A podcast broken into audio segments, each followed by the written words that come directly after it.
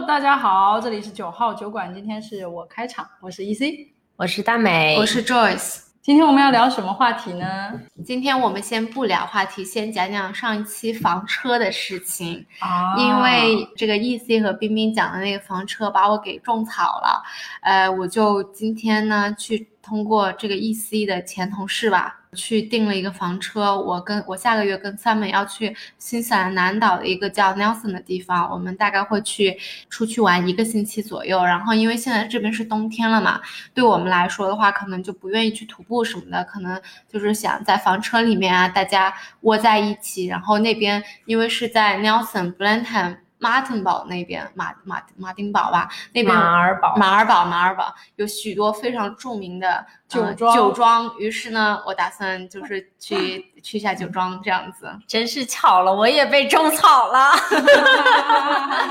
我听了冰冰跟 EC 上次聊那个房车，然后我就觉得，哎，好像还挺有意思的啊。然后反正现在去不了哪里嘛，所以我最近也在看五月份在北岛可以开房车的地方，也想到时候定一个一周的一个行程吧。因为其实你们俩选的这个时间都特别好，因为新西兰的旺季和淡季价格差特别多。五月份淡季，然后其实会便宜很多。Simon 他也讲了，其实因为就是澳新的那个 bubble 打开了之后，房车价格还是涨了一些的。哦，我没有觉得很便宜，我看了一下，没有很七天便宜可能大概七百多刀的样子。我们是五天的话，大概要六百五十刀。当然，EC 给了我一些吗，我没有还没有含保险，我们打算当时就去到那之后再加保险，那还可以的，六百五十刀还行吧。然后 EC 还给了我一点小折扣，OK。开心。OK，嗯今我们的天粉丝也都会有一点小折扣，可以来找我们。今天我们其实，嗯、想聊这个，是因为我的手机照片跳出了一张提醒，提醒几年前之间我跑过一场马拉松。因为我的手机内存比较大，所以过去五年的照片都在手里头，然后就突然蹦出来了。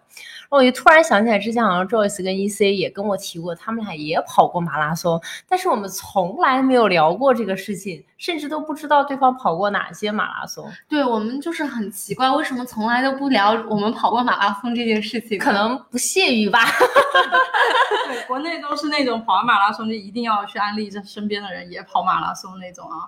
但是我其实，在刚开始的时候是有过那么一段很很想去分享分享的那个阶段的，但太久了，已经可能都过去个四五年了吧，我觉得，所以就没有激情或者是那种很很觉得很 exciting 的那种那种在脑海里的那个东西了。但是我觉得跑步对我来说还是一个挺治愈的东西的。就我之前的话，就是呃，虽然就是不跑步很久了，去健身房偶尔还是会去跑一跑，那种感觉还是挺不错的。就如果你问我吧，比如说我我一下，如果说人生有一些非常低落的事情的时候，你让我去选择。呃，非常非常低落，就比如说非常抑郁的时候，我可能还是会选择去跑一跑这样子。呃我也会，我之前住 city 的时候，呃，那个时候我还是去蓝美嘛，但是我会偶尔的还是会去海边，就是往密深贝走的那一条，呃，Waterfront，他们 waterfront，对对对，他们可以 drive 那个地方去跑一跑，因为它沿海嘛，就还觉得很放松。还有我是那种。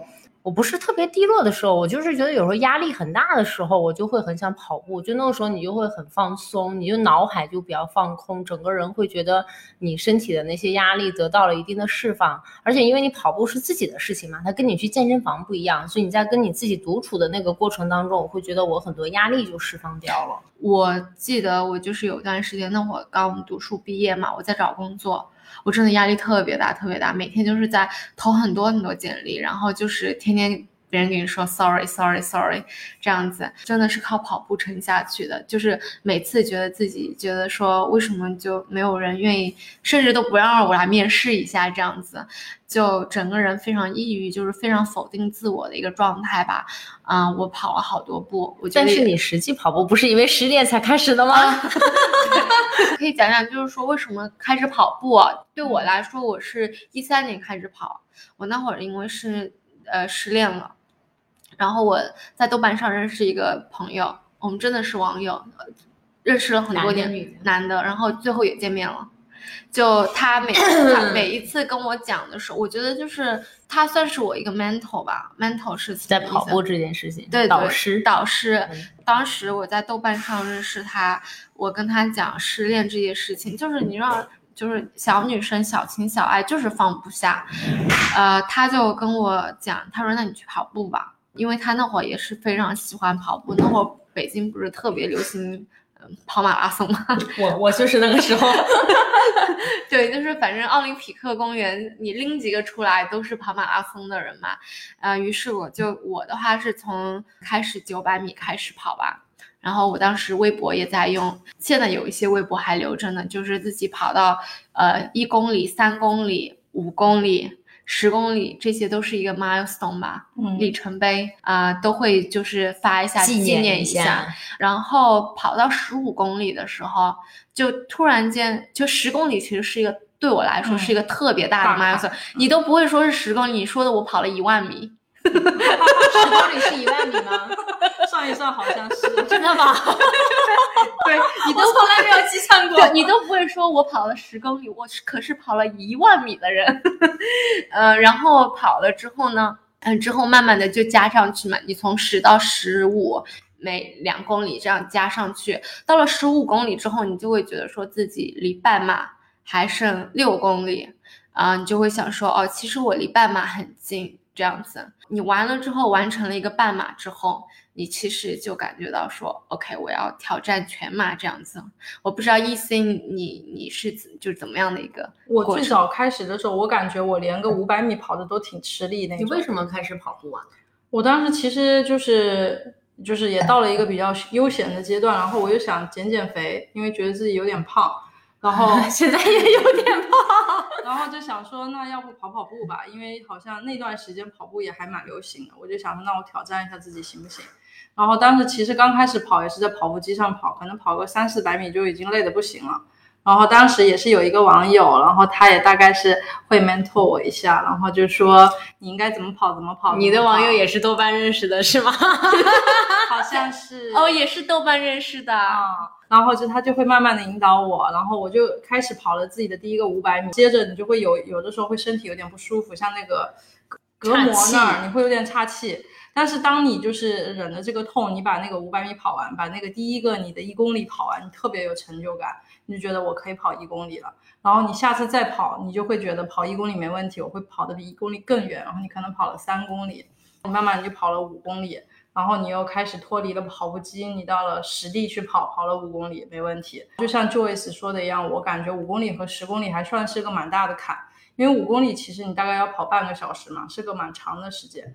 然后五公里跑完，十公里跑完，基本上下一个挑战就是要去半马。半马，对。然后我就记得我我现在最喜欢的颜色是粉色，为什么呢？为啥？哎，我也是，因为我跑的第一个半马是厦门的那个女子马拉松，当时两路两边全是粉色。那哦，然后我当时我有印象，那个，因为你那整个二十二公里你都在看着那个粉色，而且你就一边看哈，你一边觉得我是在完成一个我认为我不能完成，但是我实际上完成的完成了的一个东西，而且跑完以后我特别开心，速度也不差。当时第一次跑跑的配速大概两两两个半小时，就我觉得还可以，第一次跑就觉得很好，然后就从此以后爱上了粉色。嗯，其实就是还我我刚开始跑步，我跟你们不一样，我从小就是一个运动健将，是吗？对，我到现在也非常的擅长体育，所有的体育项目我觉得我都可以 handle。我从小是在校队，然后我大概从小学到初中，甚至高中的前一年半，我都有在校队练长跑，但我不是体育特长生。嗯，但是后来因为长跑就是特别偷懒，特别辛苦嘛，然后也不好好训练，老师就让我去练了大概一年多的竞走吧。那竞走是要走多少公里啊？竞走好像是三千米吧，就是比赛的时候是三千米，但平时你还是会慢跑加长跑，一直做耐力训练嘛，所以我的体体能跟体质是很好的。大学的时候没有怎么跑步，但是我有在尝试的想要学会游泳，因为我一直不会游泳，我学会了，但是我游的不好，我不会踩水，但其他的狗刨和蛙泳什么的我是 OK 的。工作了以后呢，因为在北京就是。好像也没有什么人生目标，也不知道自己想要什么。那个时候比较小嘛，但是你，所以你就很希望在某一个阶段自己有一个目标，但这个目标你可能是学英语，可能是跑步，可能是减肥，但对我当时来说，我也是在豆瓣上 关注了一个有一点像当时的网友吗？就是他有点像那个时候的一个小 QL 一样，是一个男生，他就是一直举铁的那种，他也跑步，然后后来我就 follow 他，他去跑了一个马拉松，然后我当时就突然想，哦，原来可以去跑一个马拉松，我就在想这个事情我不是很擅长嘛，所以我当时就给自己立了一个去跑全马的这么一个目目标，然后我就进入了跑步这个圈子，因为我的实在是对我来说太轻松了，也不能说就是那种轻而易举，但是因为我的基础条件比较好，所以我一上来进入跑步圈，可能两个月还是三个月以后，我就去上海参加了一个二十四小时的接力赛。就是五公里为一个人，六个人接力跑二十四个小时。刷完了那个之后，我就直接去厦门刷了一个全马。啊，厉害厉害！所以我的底子肯定是比你靠背好的。啊，背靠背马拉松了。就是五五公里一圈，六个人一直跑，跑二十四小时。然后我们当时我们组是六个人，四个男生，两个女生，必须要有两个女生还是一个女生。所以那个时候我还在一个跑步的群里面，我没有见过那五个人。然后当时他们就说我们确认，你来不来？我也没见过那几个人，我就从北京买了一张火车票去到了上海，跟他们刷了二十四 小时的接力赛。就那个时候年轻，真的什么都不怕。嗯，而且我你其实每三四个小时就要上场跑一下。对，但是我记得那个时候在熬通宵的那个时候，可能在晚上八点，类似于还是十点到第二天凌晨的那个时候，他们让我们两个女生休息了，让我们去哦，睡了一会儿。只有他们三个跑。他们四个男生帮我们挺了几个小时，让我们起床以后再过来。但其实你也没怎么睡，因为当时我们是底下有帐篷，然后他在上海那个滴水湖旁边有一个 Holiday Inn 的酒店吧，好像是。然后我们六个人包了一个房间，就是谁累了谁上去休息一会儿的那种。呃，我的话可能除了刚才说的豆瓣上的那个 mentor 啊，其实还有另外一个事情支撑着我跑步，就是村上春树。那本书吗？不是，我是他的。当时我特别爱看村上春树的书。村上春树他这个人是非常爱跑步的，他也是一个马拉松爱好者。对对，他是的，而且是个摩羯座。哎呀我的妈 哎，呀！我跟你说，周杰伦也是摩羯靠近座。副总是可以有办法的。呃，就觉得说，因为我当时特别喜欢看他的书，记得大学那会儿他还有个什么 IQ 八四吧，对对对，嗯、那会儿看了他的书，再加上他还有那本书，就是当我的跑步的时候在想什么，再加上他自己本身就爱跑步，就觉得嗯说，也其实算是一个文学界的 idol 吧。对我来说，我就会觉得说，呃，我能跟他这么近，就是我觉得我跑步跑得好一些，可能会离他近一些。啊，就有点像自己喜欢的人。呃，就是你跟他有一些同样的爱爱好你会觉得说我离你又近了一些。我真的觉得那个跑步的世界像是一个异次元一样，就是你只有去跑了，你才知道那个感受是什么样，你才知道那个说跑步的人在说些什么。就是我记得他的那本书里面有一句话特别有名，就是你你没有办法对抗疼痛，但是你可以选择接受它，嗯，就你可以选择承受它。就疼痛是无法避免的，但是你可以选择接受它。我就感觉那个他讲的那些跑步的东西，是你有去跑了，你才知道他讲的是什么，是感觉是一个异次元。鉴于你跑长跑的时候，尤其你刷长距离的时候，你的确真的是会痛，对，但是你跑着跑着，它这个痛就是会消失。对，包括有的时候我跑的时候，因为我后来韧带拉伤了嘛，就是它这个旧伤还是会回来，但是你跑着跑着，它就又会把它消失掉，就我觉得还是挺神奇的一件事情。我也受过伤，我的右腿的髂胫束的那个地方，我以前都不知道有这样一个东西的存在。嗯就是我有一段时间跑步到大概呃每接近十公里的时候，它就会很疼，而且那个疼是你走路不觉得，但是你上下楼的时候会有一点疼，然后你跑的时间久了就会疼。后期到有时候跑全马到三十公里以后的时候，它有时候会让我觉得我我只能走，有一段时间我会觉得，但是你过去了，后面就又好了。嗯，但到现在，有的时候我感觉它还会再出来，就是我特别累的时候，就这个这个这个叫什么伤痛伤痛，嗯它就我感觉会跟我一辈子。就说到受伤，因为我觉得就第一次的话，跑马的时候，因为刷很长的距离嘛，的确就是我我也受伤，我是左腿跟腱受伤，哦然后我呃的确也跑下来了嘛，第一次完了之后，我因为受伤，我就休息了很长一段时间，虽然进行物理治疗，嗯我朋友还吐槽我，他说你得了刘翔的病，却没有刘翔的命。因为然后就休息了挺长时间，那时不时伤痛还会回来，包括我现在有时候冬天的时候，如果没有就是 warm up 的话，呃，这个叫啥？热身，热热身就是会，你不管我就是去撸铁，我都会能感觉到左边就是要脆弱一些的，它会一直都跟跟着你这样子。嗯，哎，我们分享一下大家跑的第一个马拉松吧，还有就大概刷过哪些比赛呀？我先吗？我是我其实总共也就跑过两次全马，多次半马，因为半马还是比较简单的，尤其你刷了全马之后，我的话第一次的全马是在奥克兰，但是我的训练的整个过程，我当时是在 Hastings 的，就一个小镇上面，每天没什么事情做，只能跑步。E C 是不是也刷过奥克兰马拉松全马？刷过，嗯你是第一次吗？一七年刷，不是，那是我最后一次，是我目前为止最后一次马拉松。啊，我是我我几几年我真的不大记得了，反正第一次的话是奥克兰马拉松，嗯啊、当时的话是从呃市中心到北岸，然后呃再回来，再从从 City 再到 St Helens 再 back，其实有折返吗？还是全程单程？就是从 City 到 all the way to the North Shore，哎，我的是这样。路线跟你不一样哎，我是在那个 Devonport 那儿开开始出发，然后过北岸大桥，然后到 City，但是 Mission Bay 那一块是走了一个折返，就是跑到 St Helier 那边，然后再折回来回到 City。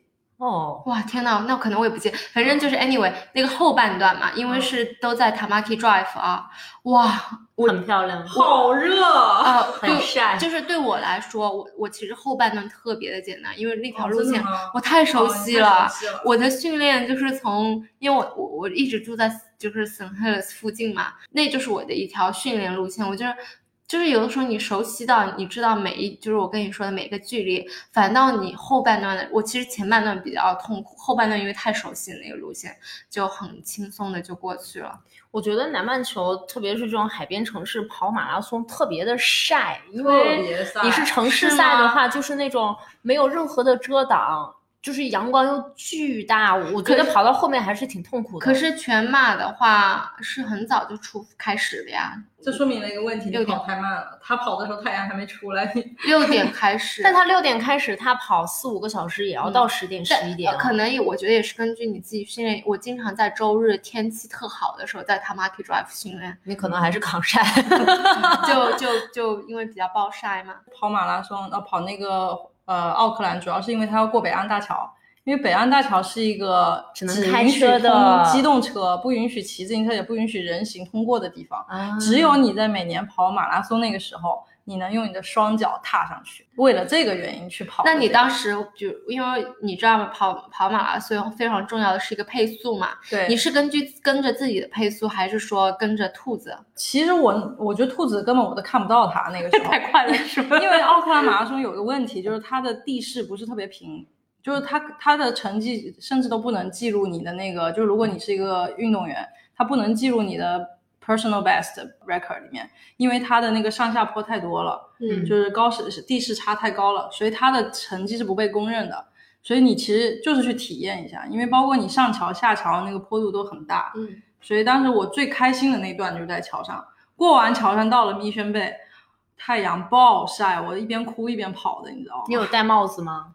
我那天我好像我戴了，我买了它官方的帽子，然后戴了那帽子，但是我那天穿错鞋了，我穿了一双没有什么减震的鞋。跑完第二天我就去报 ACC 了，拄了两个拐杖，拄了半个月，就是那个底它不不支撑你的脚底板嘛，所以就是有一点拉伤那个时候。那大美，你第一次马拉松呢？我第一次是在厦门，其实那个那一次我我也在厦门，你是半马在厦门，你是全马？对，我是全马在厦门。哦我在全马之前，我还在北京跑过一个半马。嗯，嗯，然后我的在厦门的全马那次，我印象最深刻的是我是大姨妈的第二天，你知道第二天就特别难受吗？你没有想过放弃吗？那个时候？我机票、酒店，甚至还带了几个朋友过去给我加油。你说我怎么放弃？就那个时候，你从来没有跑完过，你的心情就是我一定要完成它，哦我不可能要放弃这件事情的。嗯我后来放弃过一次北京的全马，我当时是我还记得那个时候是要抽签的嘛，然后但是那天起来，北京的雾霾是报了四百还是报了五百？我是大概四五点钟起床，我一看到那个天气，我当时就想，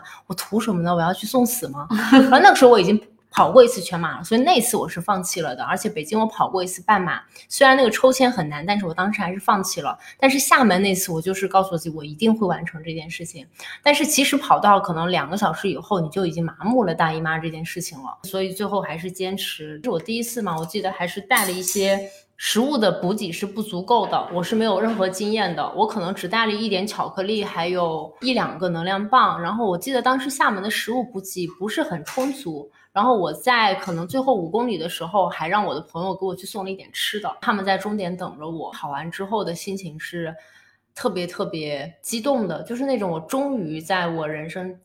这一小段阶段完成了这一个目标哦，那个时候我是非常非常开心的。我我想起来，就是我朋友嘛，就当时 Jamie 也在，就很好的一个朋友和另外一个朋友，他俩用那个做了一个板，我的在等你在在 St Helens，他说。Joyce，你现在经过的是我们最爱的 St Helens，然后另外一个人就是 Joyce，加油！他们俩就在那个 St Helens 等等我，就是就是我先跑到 St Helens 之后要跑到 City 结束嘛，然后他看他们看到我了之后呢，就再开车到 City 来接我这样子。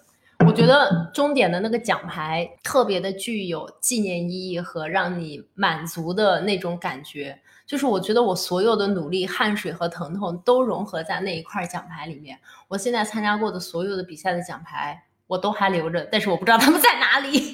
哦，我也留着。其实对我来说，可能还是第一次的马拉松的意义会比较大，就会觉得说。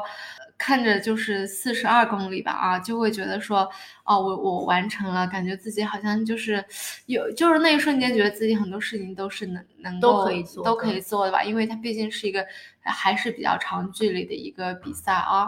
我记得我刷完了第一个马拉松以后，我对于跑步这件事情还是保有着极大的热情的，但是我对于想要去就是。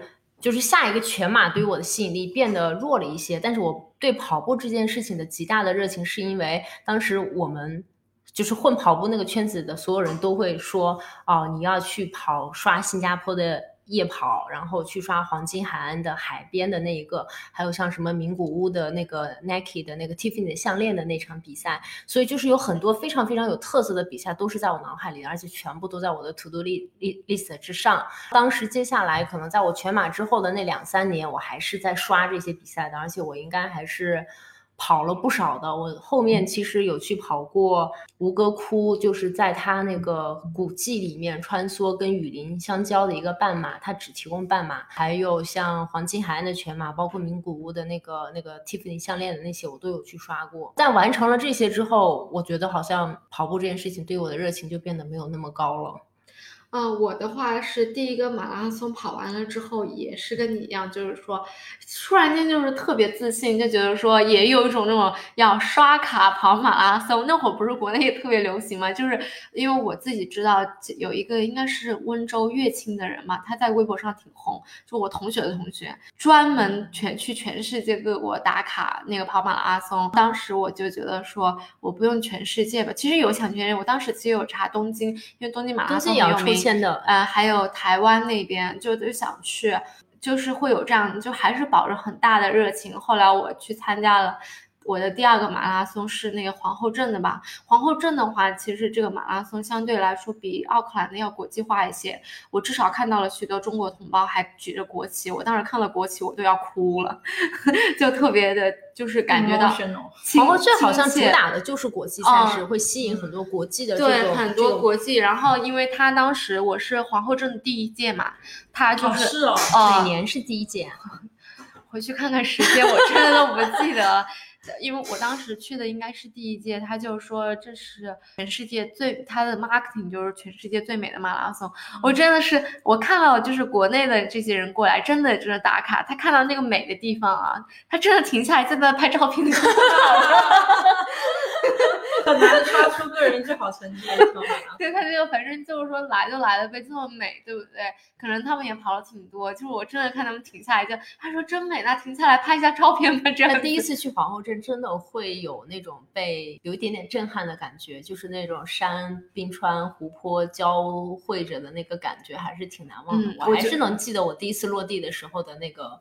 喜悦，我对我还是觉得皇后就我觉得皇后镇的马拉松是非常美的，就是你不要把它它太 serious，你就觉得说我去参与一下，就像我们呃有一些我看到的同胞一样，就是看着觉得美的地方停下来拍拍照，然后再继续，对不对啊？我觉得也是就是一个重在参与的一个心态吧。你呢？你跑完第一次之后有什么心态上的变化吗？还是继续刷吗？我跑第一次就是那个澳洲的那个。黄金海岸吧，哦，全马，就咱俩一起去，一起一一起去的那个，那个特别搞笑，我们俩迟到了。对，我们俩就是因为也没有在国，当时第一次出国，然后就对国国外人生地不熟的，觉得自己觉得自己时间贼宽裕，早上起来还给自己煎了个牛，吃完以后就发现自己要迟到了，因为他写的是类似于七点半发枪之类的，然后我还记得我们。开车去周边的停车场，七点钟才从家里出门。到了之后发现，我操，人都没有任何一个停车位，是那种就周围又交通管制嘛，你又没有办法停得很近。嗯，所以我们当时就在一个商场的二楼。猜我们停在了哪？停在了 Westfield，停在了一个残疾人停车位因为只有那一个空位。然后我们想着跑回来，反正也是残疾，那就现在 残疾。当时就想的是，因为已经开枪了，然后我们还没有找到停车位，所以当时就想的是。管他呢，先停了吧，比赛要紧。然后我们到了起点的时候，其实所有的人都已经出去了。然后我们就是从最后一个地方发枪出去的。对，那你们完成了吗？完成了。然后印象特别深刻，就是路上我俩饿的不行。我们没有带能量棒，我们以为黄金海岸的这种国际赛事会有补给，没有做任何的功课。真的吗？连那个什么？呃，就是补给液体的水有水，它一直到了能量饮料呢，三十三十二还是三十五公里的时候，第一个提供能量胶的补给站才出现。然后当时我们就特他特别饿，主要是江美特别饿，他受不了，然后他就去找路边看人家在那发给他给他的亲人发饼干，然后就过去说。我可以要一块饼干吗？然后人家本来不太想给，然后就看他怎么这么可怜，然后说好吧好吧，给你吃两口吧。然后就揣着人家那个饼干，一路就是很开心的边跑边。你没有带任何补给的情况下，你跑到三十公里，你基你是完全没有能量的。那你们怎么会不带一点点补给呢？因为我当时就是觉得会有会有补给。因为像国内的很多补给站，二十多公里什么的都会有嘛，或者你碰到一些每五公里就有一个。那那是在日本，就是就是像好的赛事，它的补给是很完全的。我就是没有做任何的功课，而且太阳又很大，我可能也没有戴帽子。我们俩前半程是一起跑的，后面配速不太一样就分开了，就真的是饿到崩溃。然后后来就很艰难的把那个比赛给刷完了，但我觉得特别痛苦。我们两个跑完以后黑度不一样，就我黑了可能大概四个色度，他就只黑了两个色度。我们跑之前拍了张照，跑完以后再拍了张照，就 看来你比较容易吸光，对，比较容易被晒黑。然后那次跑完其实就是很愉快的那个经验，因为第一次出国嘛，然后空气又特别好，周围还有那个人在那表演什么的，还会在那个水上加油。对，好，当时参加的中国人我觉得不太多，然后大家都以为我们是韩国人、日本人。然后就老跟我们说韩语和那个日语，就给我们加油。对日本人，我感觉跑马拉松还是很厉害，而且黄金海岸的日本人特别多。我记得我们当时是不是跑完去吃了个日料还是什么，映着那个霞光去吃的一个餐厅，然后在那喝了点酒，吃了个披萨之类的，就是特别美好。就我觉得每一次跑完马拉松的那个画面感，就是深深的印在我的脑海。我觉得甚至现在都能。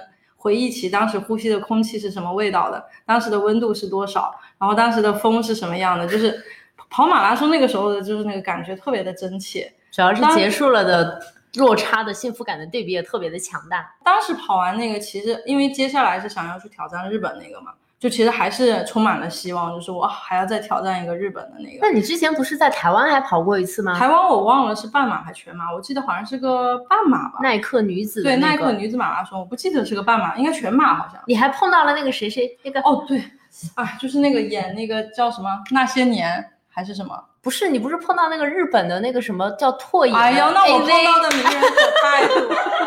我去台湾的时候那次特别搞笑，我其实是带着我爸妈和我那个叔婶儿去旅游的。然后其实我根本就不想带他们，啊，不能这样说，爸妈你们没听到，就是 我其实是借着带他们去旅游，然后顺便把自己送出去。跑个马拉松，然后早上就把他们安顿好，啊，你们吃早饭啊，干嘛干嘛的，我就先早上五六点我就走了，就跑跑马拉松去了。跑的时候就顶，就还是那种画面感特别的真切，就是顶着那个朝阳，然后就跑跑跑跑跑。然后前就是在跑前一天晚上，我跟我妈在逛街，就碰到了那个日本的一个综艺明星叫拓野。就知道知道是谁吗？我不知道，真空吸，就是知道的人就知道，不知道的人就不知道。我就跟我妈，说，这里留下名字，大家自己去谷歌吧。我就我就很激动，我说哇塞，拓野，然后就跟我妈说这是个明星，然后我就让我妈给我跟他拍照，拍完照我妈就说他到底是个啥明星，就是明星，综艺明星，然后赶紧就走了。然后还遇到了那个 S H E 里面的那个就是被烧伤的那个人。呃，Serena，Serena，Serena，她当时在我那个，她还 pass 我的，就是就是她在那儿跑步，哦，就她当时被烧伤完，相当于就像是嗯心理重建一样，就给自己心理建设一点信心。我记得那场比赛，好像当年我踢的那个糖蒜广播的主播大王也在。大王还跟我互动了，我告诉你，微博上互动。哎，大王你还记得我吗？对，然后还跟那个谁拍照了，就是我还见到提都不能提，连他名字都不能提吗？是的，封杀了，封 Oh 杀 my 了。god！那我就跟一个被封杀的人，还见到了那个当时被封杀的人，还跟他合照了，天呐，你这是台，你这个台湾跑步简直是去会见明星的呀！就差没见到周杰伦。我跟你讲，周杰伦都跑马拉松，要不然我就见到了。周杰伦，你得在奶茶店跟他相见。而那场跑完也是特别舒服，特别开心，因为台湾的就是各种的也做的吃的特别好吧？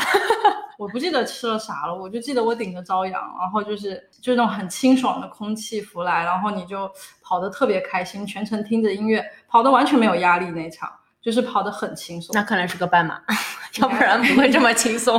我跑我跑过一个非常痛苦的半马，是在惠灵顿，风特别大。我跑完了，名不虚传，不错就错在没有给自己安个红针。我当时想说，我我知道这个惠灵顿风大是一件，就是反正都很有名嘛。但是我想，我只是去跑个半马，二十一公里而已嘛。嗯然后我跑着跑着，我就跟我自己说，再也不来惠灵顿跑步。好，我是一八年来了以后，我记得我刚开始还在 Auckland City 跑过两次，我跑了五公里，我的天呐，那个坡儿多到我整个人都想死，就是你完全跑不动，你就是刚感觉身体启动，然后又遇到一个坡儿，又下去，又上了一个坡儿，真的很辛苦，很辛苦，太累了。所以要在海平面上跑呀，海平面上跑是什么就是 waterfront，他们就像 Tamaki Drive 那种平的路嘛，然后又有海边，可能就会比较有趣一些吧。嗯，那大家的最后一次马拉松是什么？就是哪一个马拉松呢？然后就现在还有在跑步吗？你最后一个是哪个？我就是皇后镇的那个呀。哦，我最后一个是呃哪年忘了，在名古屋的那个女子马拉松，年，就是为了去拿那个 Tiffany 的的项项链链。其实，在那之前我是完全没有训练过的。我那个时候因为在北京工作特别特别的忙，我已经很久没有健身了，大概可能提前一个月在家里跟着 Keep 练了几组类似于核心之类的。然后我在想，我就是为了那个项链，所以我一定要去。我那场比赛跑得非常非常的痛苦，因为我的髂胫束非常的疼，然后我大概可能有六个小时，就是在关门时间的那个前后，我才结束了那个比赛，可能是六个小时我才跑完，因为后后边几乎是走下来的，因为实在是太疼了。因为名古屋城市嘛，就没有什么特色，所以你就一直在那种地方穿梭，也没有觉得特别的有趣。但是日本的赛事好的是很干净，然后每一个细节都做得很到位，而且它的食物补给非常的充足，它的功能饮料甚至是从五公里还是十公里以后就开始提供了，所以就是这些周边的服务会还是让你觉得挺舒服的。哦，那个时候我们一起去的，对不对？名古屋那个，我对名古屋特别印象深刻，就是它有那个日本的那个 Taiko，就是有哦很多人、打对太特别，我一听到那个鼓我就跑特别快，然后那个鼓声一消失我就跑得很慢。哦，对，它是在周边给加油的那个，对吧？对，我我记得我当时是我应该是六个小时才回去的，我大概等等我们是六个人一起去的，好像是还是四个人，还有范阿姨什么的。嗯然后我当时在终点，我是第三个我们那个 team 里回去的。然后我在终点等 EC 的时候，当时已经六点半还是六点四十了。我们几个人就在说：“我靠，EC 不会没有在关门时间回来吧？因为怕他拿不到项链会哭，这就是我们来的唯一的目的。” EC，你有那么脆弱吗？告诉我。然后最后应该是可能还有个十分钟还是十五分钟要关门时间到的时候，他回来了。我们看到他回来的时候，几个人，哦，好吧，他回来了，他终于把项项链拿到了。主要那次那次名额也不是我的，就是我跑的是别人的名额，哦，对，因为那个时候名额很难抢，然后对我没抢到。我是报上名了，但是我当时也是在类似于什么网上认识了别的小伙伴，然后他说他有一个朋友不去了，然后我们就花钱从那个地方转过来的，所以所以那个那个成绩也不会在我的名下，所以我就随便跑了跑。对对对对对，是是这样的，就拿一个项链，对吗？对，项链拿到就行了。但就是也从来没戴过你戴过谁要吗戴啊？那个我的妈呀，一朵紫荆花的感觉。那大家现在跑完了最后一个马拉松之后，我就默认就大家都不跑步了，是吧？对我应该有四，如果一六年是我最后一个的话，我应该有一七年，五年没有再跑过马拉松的比赛你最后。是哪一年？我应该是一七年吧，一七年跑了皇后镇的。哦，那我一六，你俩一七。呃，后后来就我吧，后来就慢慢的，因为就是去，呃，大家可能这个播客这么多期也都知道，我一八年开始去练力量了啊，找了一个私教去练力量。我那会儿其实还是会一个星期跑一次步这样子，后来慢慢慢慢的就是特别爱去健身房了，就跑步跑的很少了。之前第一年的话，一八年的话，我还还是跑了挺多的。那你现在在练，你现在练 CrossFit 对吧？对，所以你是先练了一年的器械，就是健练那种重量，然后再力量举转去做 CrossFit。对我当时的话，一八年的时候，可能因为跑步属于有氧嘛，呃，跑着跑着就觉得说，你会觉得说自己身上还是有赘肉，就不紧致，就会想说怎么样也能有一些力量出来。然后我对健身房所有的器械不是特别清楚，我觉得还是要有个教练带带你的。我当时找的那个私教，他主要就是帮我训练这个力量举一些动作啊，像硬拉、深蹲、卧推。卧推我练的不是特别多，因为我嗯、卧推太差了，就我上半身的力量，嗯、主要还是这个深蹲和硬拉练得多，练了。挺多了之后就会，呃，尤其这个教练对我来说，他会一次一次的不断不断的让你突破你的重量。你可能刚开始的时候是从一个我们教练直接从一个二十 kg 的 bar 开始，哇，像我们现在 CrossFit 的女生才十五 kg，她就从二十 kg 啪啪开始一点一点的加重量。然后我记得我深蹲最高的时候，就我们说单个的吧，我有到过六十五公斤，就也单个 squat 到就六十五，是就是只举一，次，只举一次，只举一次。哦，那也很重哎，那比我都要再重个十几个对呀、kg 而且是用两只手给它拎起来。啊。对，现在不行了。嗯但是就是当时还是觉得挺挺开心的，就是你会一次一次的不断突破那你身材最好的巅峰是在什么时候？最好的时候呢，大家看看我的朋友圈也知道我都是有呃马甲线的人了。然后当时体脂也刷到百分之十五吧，百分之十五啊嗯，当时女生百分之十五，哇，那很厉害，真的很厉害。我当时先是瘦，瘦了很多，瘦了但是干巴巴的，然后我就开始练这个力量。后来就是跟着教练练了一年吧，觉得就是因为每天就是力量举就是三样，他是给你先开始的时候练一练，练完了之后呢，就开始给一些就是非常 intense 的 training。他后来就是有一点就是进入了流程化，跟我训练东西都一样。我我这人又容易厌倦，后来我就去那个 CrossFit 了。CrossFit 我很喜欢，就是每天东西都不一样吧。然后我这有点每天都不一，样。每天每次都不一样，嗯，训练内容都不一样，就是又有一个团体的这个氛围。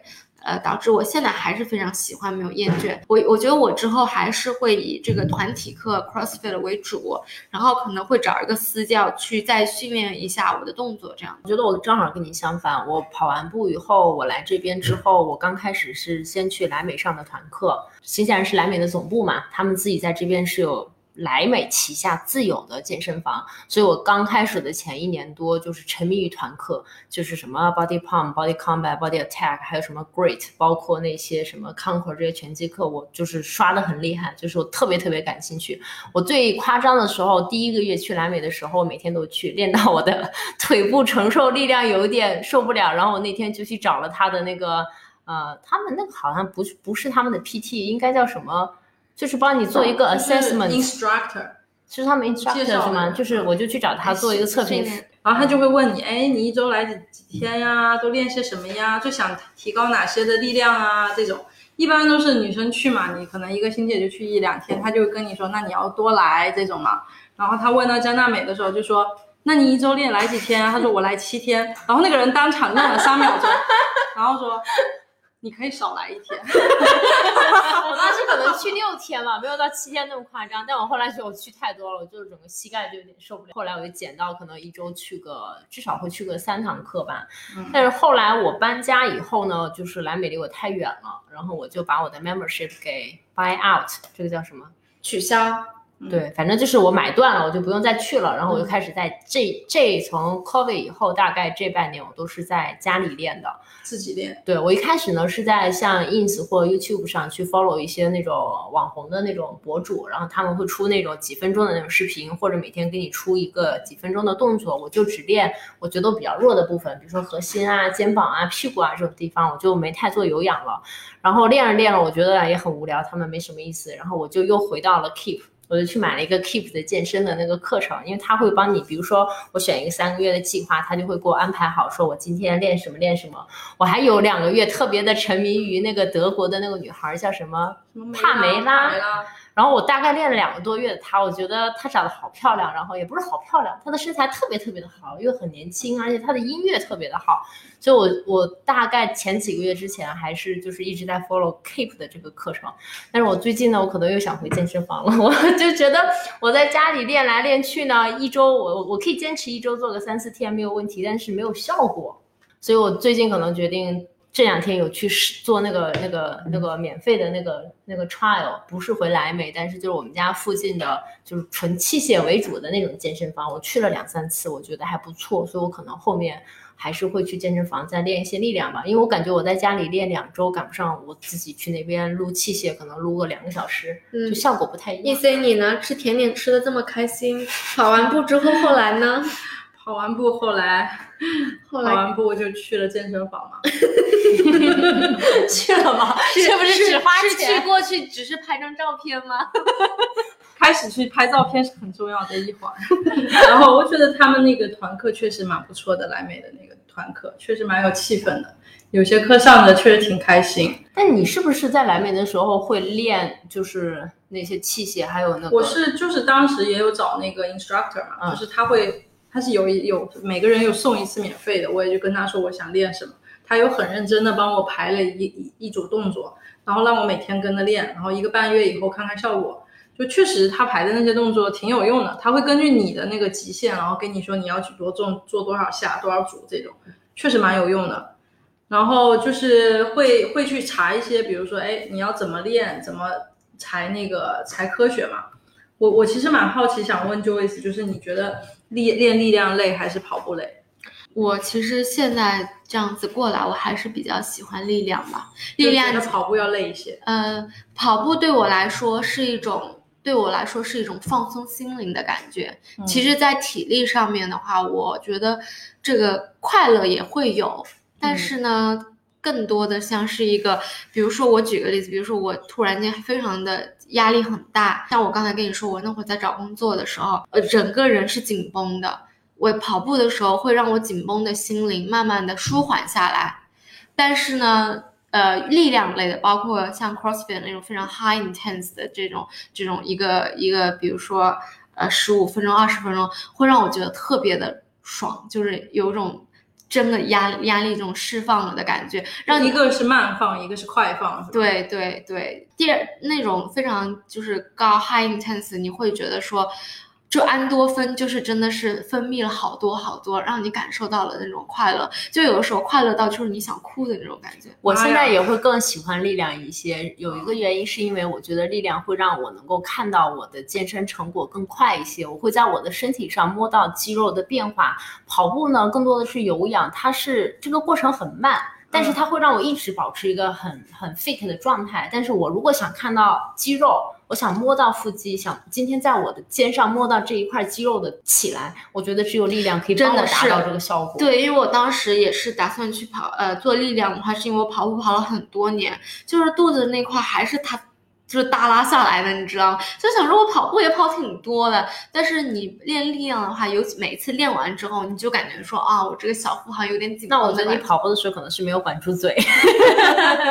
我现在也没管，现在可能稍微有注意一下，不要吃碳水，是吧？嗯，那今天不是就吃了吗？我因为我的饮食的话，就是之前因为那次减肥嘛，我基本上就是吃低碳了。之前我也跟大家分享过，就是像那种呃米啊面啊，我几乎已经四四四年没有吃过了。但是你的低碳还比较严格啊！你看我们一起出去玩，你都不吃披萨什么的那些 base，你都是不吃的。喝点酒还是能吃的，偶尔嘛，对吧？啊对平时也不吃，而且你自己在家做披萨，你也是做那种低碳的。那个什么杏仁粉啊，粉嗯还有什么椰子粉啊这种。因为我已经非常习惯了这种低碳的这种饮食，就因为有些人会觉得说我好像意志力很强，就是你能想象，比如说我吃披萨的时候或者吃米饭的时候，我头会晕，而且就是让你很难受。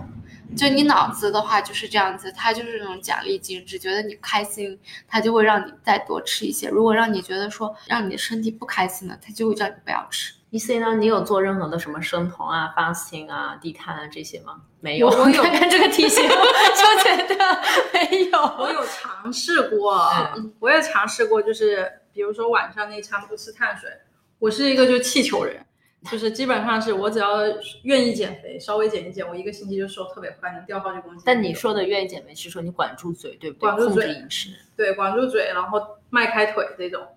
就是如果不吃碳水的话，就是你会感觉，我会感觉那个神清气爽，就是大脑里面没有那么多杂念，然后加上你就是瘦的特别快，思路会比较清晰。这种我会真的有这样的感觉，确实觉得碳水你吃着很爽，但是你吃完以后就有点头晕那种感觉。你讲到那个 fasting 嘛，我其实到现在还间歇性断食，我记得我当时就是那会儿一八年，就是为了杀体脂那会儿，我的间我间歇性断食还是比较的自律的那种。我通常的话是一个十六到八小时，就是你进食的窗口在八小时之内，这个然后其他十六个小时不吃饭。我其实到现在还是这样子的。我基本上的话晚上不吃东西，我我男朋友也不让我吃。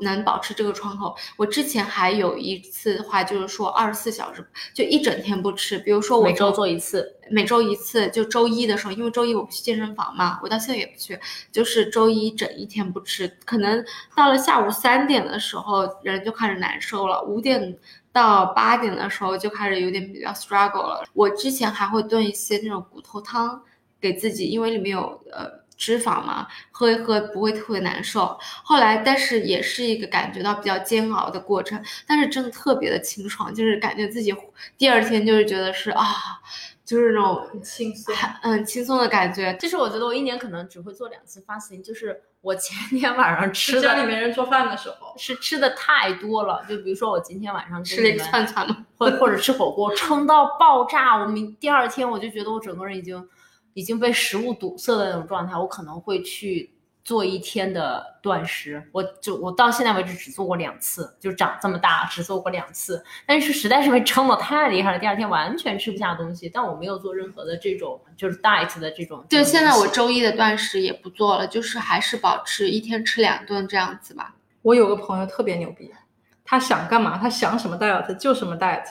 年轻的时候只吃肉，来了新西兰只吃素，吃完素以后又觉得不对劲，然后又开始吃肉，然后就变成生酮，然后生酮完了又开始 fasting，想想静几天静几天那种，就特意志力特别强。哇，fasting 可以几天不吃东西啊？但是他他会给自己做个规定嘛，他不会说我要二十四天这种这么夸张，他会说，比如说我先尝试一下二十四小时，二十四小时完我尝试一下三十六小时，三十六小时完我可能再要不要挑战一下更高的。但是他基本上是他决定要去做，他一定会比我们成功的几率都要高很多，就他特别特别自律。而且你上回跟我们说，他每天只吃一顿饭，对吧？每对，天早上上吃一一顿特别大的，他现在还是这样，中午和晚上不吃饭。哦，我是也可以。如果中午让我吃顿串串，我一天只要吃一顿饭就行了。所以其实就在一顿饭当中把能量吃完了，对吧？。对，是。但是他还是，我感觉他是，就是他每一次做一个东西，他是有一个周期，可能这一年或者这两年这样的一个 diet，感觉他你那个身体还是需要调整一下，就是去适应这种 diet。但是我觉得生酮或者是 fasting 这些都是因人而异的，我觉得并不是它一定是好的或者一定是坏的。，我觉得像低碳和生酮，就是虽然它最近很流行，啊、我不是适合每一个人，我觉得还是要找找一些合适自己。有些人没有碳水，他整个人就是呃抓狂就抓它能量来源是呃受不了。然后然后有一些人他进入了生酮状态，他有非常大的一些过敏的反应，啊，就觉得说，我觉得尽量还是可以去尝试一下。但是如果觉得说不大适合自己，我觉得就可以稍微就停止了。而且我我想象了一下，你如果说真的做生酮，你其实是摄入很多脂肪的嘛，好的坏的你都去会摄入，有可能也会导致你的什么什么心心管什么之类的，我觉得那种脂肪的堆积也会变得很高啊。然后或者说你做 fasting 的话，我不知道啊，因为我我自己也不是这方面的专家，我只是在想一想，就是我记得好像有一个说法是说 fasting 的那个实验是在小白鼠身上做过吧，好像并没有什么科学认证的有效的这些呃 research 来说明它一定是一件好的事情，但只是很多人在尝试用自己亲身的这种实验去说明，对它在我的身体上 work，但它不一定在你的身体上是见效的。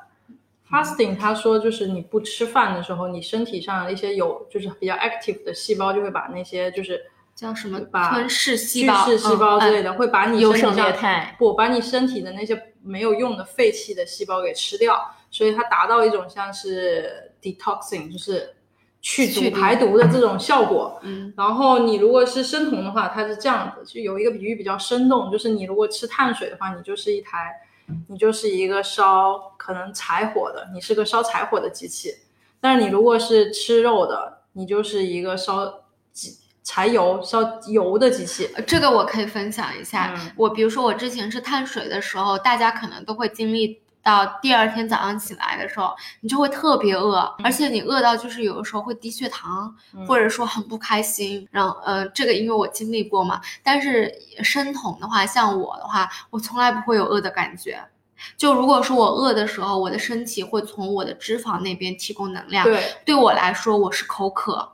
就比如说我饿的时候，我只是没有那种说让你们觉得说低血糖啊、不开心这样子，我只是身体就是我会感觉到口渴。那是因为你生酮用你的脂肪去给你提供能量的时候，是需要很多的水。嗯，就它从应该是说一个是烧气，一个是烧油，它变成了一个烧油的，它你的整个人就变成了一个烧油的机器，你的能量来源是你的脂肪，你直接就是从你的脂肪中把你的脂肪给消耗掉，变成能量。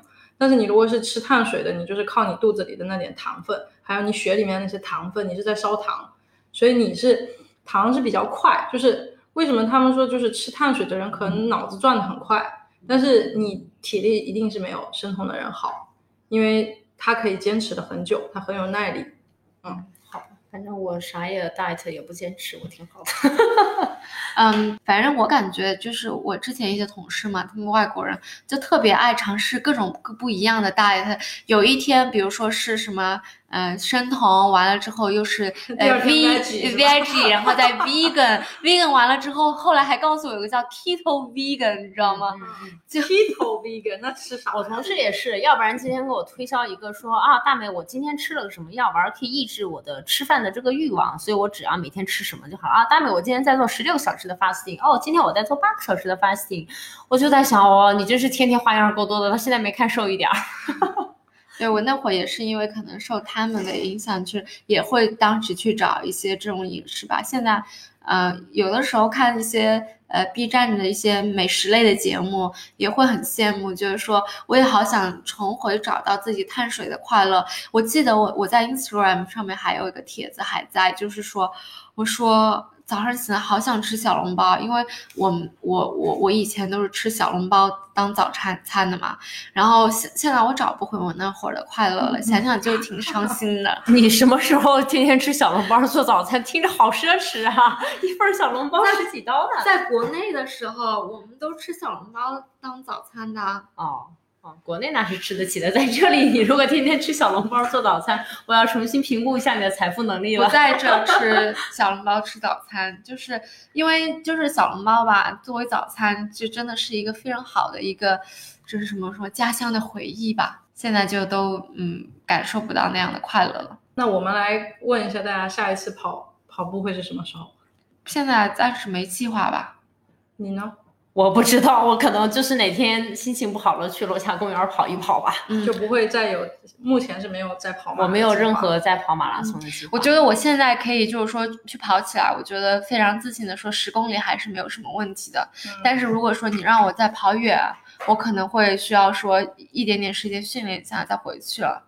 呃，你跑完，我觉得对我来说，跑完马拉松，尤其跑完两个，尤其第一个成就感很强，第二个也就是觉得说我可以再跑。现在就会觉得说，对我来说，跑马拉松不是一，就是觉得自己是一个能完成的事情。如果想要再弄的话，可能就是说，像年纪变大了，可能就是说需要更多的时间、更多的体力，呃，更多的训练，呃，知道这件事情肯定能做完的。包括他这样子的一个，嗯、这个训练的一些原理啊，还有跑的一些，呃，这个什么哲哲学吧，跑步的一些哲学，其实也是运用在日常的生活当中。你就觉得说做的事情啊，不用太快，慢一点，然后反正总是能够达到自己的目标的。嗯，按照自己的配速来。嗯，我刷过这七八个以后，我觉得短期之内可预见的时间范围内，我都没有任何一个场景让我可以想象我再去刷一个马拉松的地方。我觉得可能，除非我有什么重大的人生变故，或者是我去跑步，他给我钱了，我就考虑一下，我再去跑一个马拉松。嗯，我觉得就不管跑马拉松啊、跑步啊，还是健身啊，我觉得主要就是说希望。嗯，大家能够保持，就是说在工作之余能够抽出一点点时间，哪怕在家里做几个呃仰卧起坐啊，就是能够拉瑜伽呀，对保持一个运动的状态，我觉得都是好的。对。那今天差不多啦，今天谢就到大家收这里了周末愉拜拜快，拜拜。记得给我们留言哦。点赞哦。